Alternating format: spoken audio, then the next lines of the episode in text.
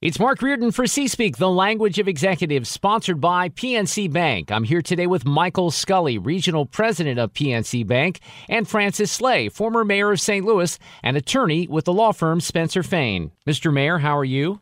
I'm doing fine this morning. How about yourself? It's it's good to see you, and you're now in regular civilian life. How does that feel? It feels great. It was a tremendous honor and a pleasure serving the people of St. Louis for 16 years as mayor. Uh, but it's good to have to be a private citizen again and be back uh, in the private sector and spend a little more time with my family and and get back to the practice of law, which is what I enjoyed doing for 20 years prior to being mayor. Is there any part of it that you miss? Mostly, I miss the people. A lot of outstanding people that uh, work very hard, that are dedicated to the city, that collaborate, that try to get things done, try to make make St. Louis a better place for everyone. Those are the people that I miss the most. And believe me, there are a lot of them in St. Louis, both in government and outside of government. So working closely with them on the front lines, addressing some of the toughest challenges is what I really miss. You also have to miss media people like me criticizing you on a regular basis. Come on, if you're if we're being, you know, deeply honest here, right? I'll tell you this. First of all, the media overall, we've got some outstanding media people in St. Louis. And yeah, I mean, sometimes uh, you and others are going to take shots at me. That's part of what you sign up for. It, it doesn't make it easier.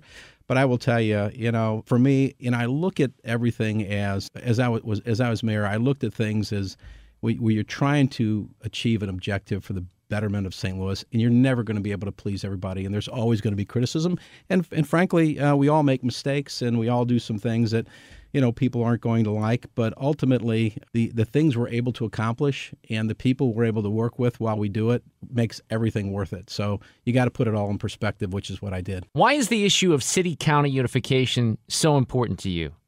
Well I saw firsthand what impact negative impact um, our fragmented city and county government and all the different municipalities have on our ability to compete uh, nationally and internationally for that matter. And we have a regional economic environment in the St. Louis region. We also have a regional uh, workforce. We have a regional image. We have regional challenges. We have regional assets. And yet we're, we're competing uh, more uh, amongst and between each other. Uh, as municipalities and between city and county than we are working collaboratively to compete against the world and it's hold it's it's it's drawing us behind. We're we're seeing our tax revenues and our cost of government going up, and we're seeing our population decline between St. Louis City and St. Louis County. And I saw how difficult that made it. People want to know what we're going to do to make the city a better place. People want to know what we're going to do to compete better and, and uh, to improve our economy. We cannot do it effectively. Nobody can do it effectively unless we're more on the same page, where we have a collaborative approach where we're working together to make government more efficient and effective and making it creating a tax structure that's going to be more attractive for businesses and for uh, residents as well. So when, when you hear that term though city county unification it seems like different people interpret it different ways. And this isn't set in stone obviously there's going to be discussion moving forward. What does it mean to you? In general terms, uh, what it means is having a uh, a common approach to our government and to our ability to compete nationally and internationally. So, uh, for example, we have there's 90 municipalities approximately. Uh, there's uh, 57 police departments. There are 43 fire departments and fire districts by themselves. Uh, we have uh, a tax structure uh, that is that highly taxes residents. Just in the past three years alone, annually, we in the city and county together have spent have increased government costs by uh, $119 million annually just in the last three years, largely as a result of 100 tax increases in the St. Louis region.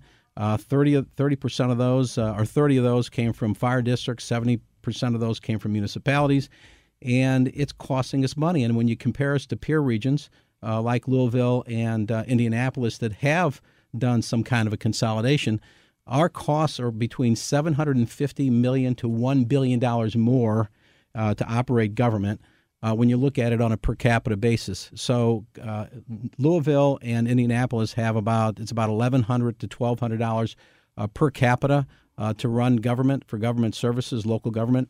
In St. Louis, it's nineteen hundred dollars per capita. So we're spending more money per person. It's costing us a lot more for government. And what we're seeing is our population declining both in the city and in St. Louis County that's something that need that should be a wake up call for every citizen and every business and anybody that has uh, everyone that wants to be involved civically as we move forward. Francis, what could city and county residents reasonably expect from unification? What we can expect is to have uh, more efficient government, more collaborative government, seeing our government structure less government overall, fewer municipalities, fewer city councils, and, and all those things. You know, we have 90 municipalities. We there are there are nearly 600 aldermen just in St. Louis County alone, and this all costs a lot of money But generally, we like to see a more efficient government, government that actually works better, uh, a, government that has uh, a better tax structure, one that, frankly, is something where you know we can expect to actually not see all these uh, increase in taxes that we've been seeing. When you see the when you have these uh, all these municipalities out there competing against each other for sales taxes, they're raising taxes to, just to survive. And then, of course, you know everything you see with all these muni courts where some of these municipalities are getting, eh, I think Pine Lawn gets over 60% of its revenues through uh, the the tickets that they're that they're uh,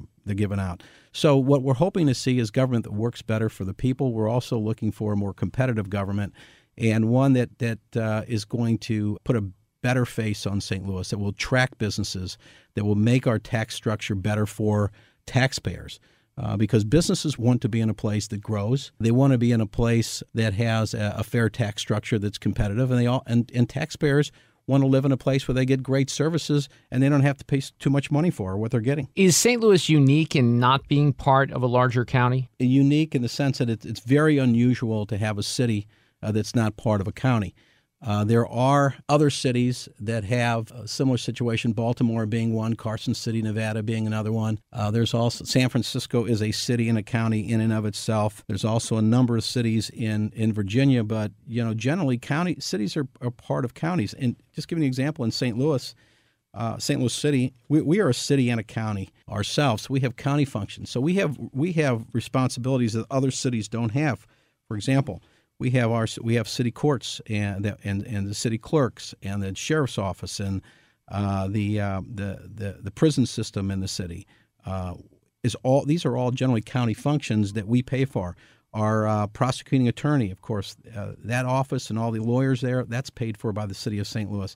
Our election board is a county, it's a county office, but we pay for all that.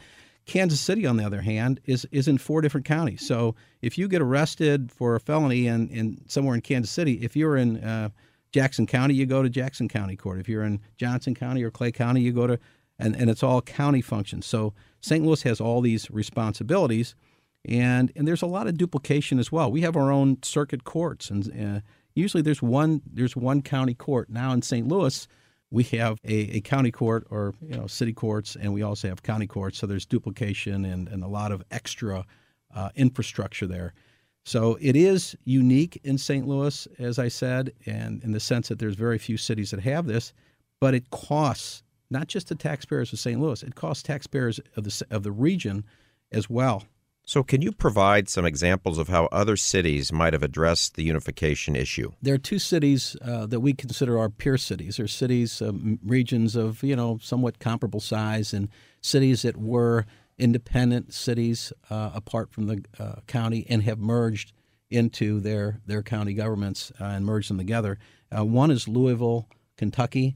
They did a consolidation with uh, Jefferson County, Kentucky, in 2003 so it what they did is they unified the mayor and the city and, and the council, city council government uh, under a what they call the mayor of Louisville Metro. So the mayor, Greg Fisher, who I know well, and he, he thinks it's working very, very well for them. It's he's considered the mayor of, of Louisville Metro, and they also have a Louisville Metro Council. So the council covers the whole what used to be both uh, the, the city of Louisville and Jefferson County uh, Kentucky, and Indianapolis is another one. Uh, now they did they did theirs in, in 1970, and that's called Unigov. They call it Unigov, and there, there are uh, they do a similar thing where they have um, they they have they're represented by a combined Indianapolis City Council and City County Council, and also a mayor that represents the entire area. In Indianapolis, they do have some cities though that have a little bit different uh, status that are uh, have a level of independence, but they still are considered part of the unit government. They do have their own municipal services they kept, so they, they did something you know specific there to address, I guess, whatever concerns. And uh, by all accounts, that's working very well there. These are these are regions that are growing, and regions that have, as I said earlier, less uh, tax per capita, significantly less tax per capita on government services in both of those areas, and they're growing. Are there organized groups that have lined up as proponents and detractors of unification? Well, generally, um, the organized opposition generally is uh, rooted in the municipalities themselves. So you'll read about or see on television or hear about, um, you know, Ellisville and uh, and Chesterfield, for example. The mayors there and the council have uh, taken positions against any kind of effort to even look at what we can be doing as we go forward. Wildwood is also making some rumblings uh, in the same way. The Muni League, the St. Louis County Muni League, has had some debate about it. Barry Glantz, who leads that effort, leads the Muni League, I think he still leads the Muni League, came, came into my office, as a matter of fact, a number of months ago with a number of other mayors and council members from municipalities around uh, St. Louis County, and they were for an effort to at least explore what's possible and what it would look like. Um, but there is when you get when you start getting into details, of course, people get they start uh, backing off. I mean, t- let's face it. You know, when you when you're a municipality and you got a job and you're mayor or you got your city council seat, there's turf issue where hey things are fine here. We don't want to be doing something different. And I get it. Some people are afraid of change and you know what is it going to look like and and all that. But in the end, uh, we're seeing how it, this is impacting all of us negatively, no matter where you are in St. Louis region. Even if you're living in an area like Chesterfield that seems to be growing well and doing well financially, and it's a great place to live, and it's got a low crime and those things, you're in an environment that is part of an entire region. And when, by the way, when when you have our city, you know, listed on the top of the list as the most dangerous city in America or one of the most dangerous cities in America, that doesn't just impact the city itself; it impacts the entire St. Louis region, and everybody needs to understand that.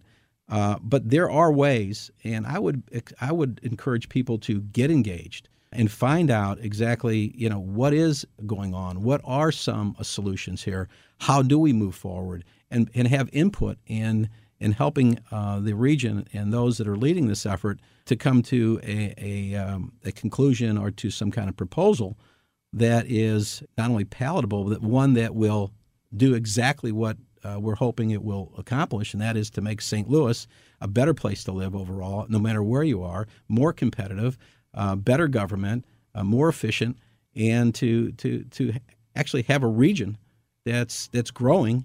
Uh, I mean, if you're in Chesterfield, and uh, I don't know what, what the population's doing there, but assuming it's growing overall, the region's going down. That, that's going to continue to happen if we don't do something to turn this thing around. And and working together more, with a common vision, a common approach to compete together rather than to compete internally against each other is the only way uh, that we as a region are going to be able to to, uh, to move forward and to grow uh, as opposed to what we've been seeing now, and that is declining in terms of population and, and economic development. What are the financial implications then of unification for the business community and for taxpayers? Well, businesses want to be in a place that uh, that sees growth when you're a business, uh, you do better and you you're more successful when you're in an area that um, that that sees growth. When when there's no growth, uh, it does impact negatively your business. A lot of businesses, and they also want to be in a place that is, from a tax standpoint, is fair and, and equitable and something that makes sense. The same thing with taxpayers. Taxpayers uh, they want good government. They want efficient government. They they want government that works for them. And and right now we have governments uh, some governments work a lot better for people than others do. But the, the, fact is that because we have such disparity in terms of the type of government and the effectiveness of government, it holds our whole region back in terms of our, of our competitiveness. We have more taxes than we need, we have more government than we need, uh, and we're competing amongst each other. Uh, and against each other more than we are competing together against the, the United States and the world.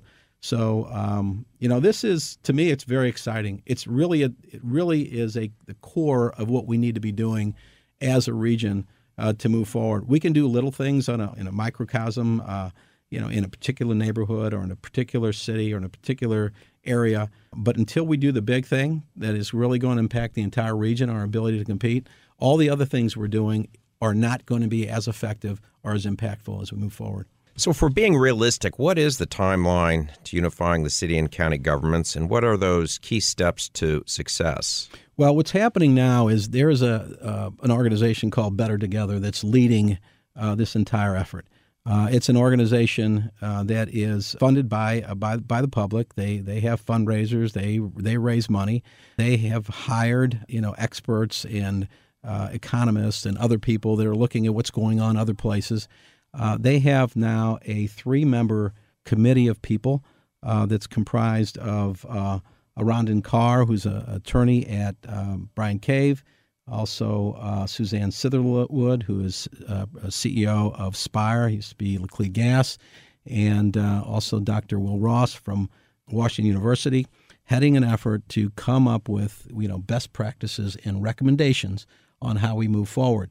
Uh, works they're expecting that that would take you know in the neighborhood of a year, maybe more, uh, to come up to formulate some kind of an approach, and then and doing it in a way that will be that will have uh, you know public engagement and uh, you know public input and involvement. Of course, uh, that's going to be very important to help make this happen. So uh, we're expecting, I think, in a year, maybe a little more, seeing some kind of a um, recommendation or suggested approach to how we move forward. And um, so that, that's what we're looking at. This is something that you know Better Together has been working on now for it's been I think about four years since they started. And uh, I have to tell you, they they have got they've really put together a, a very good quality team. They have some very accurate information and they're in this for all the right reasons. There, there's no hidden agenda here. What they're doing is they, they want to see St. Louis grow and compete and, and not continue to uh, stagnate and decline. Mr. Mayor, thanks for joining us on C-Speak. My pleasure. C-Speak, sponsored by PNC Bank.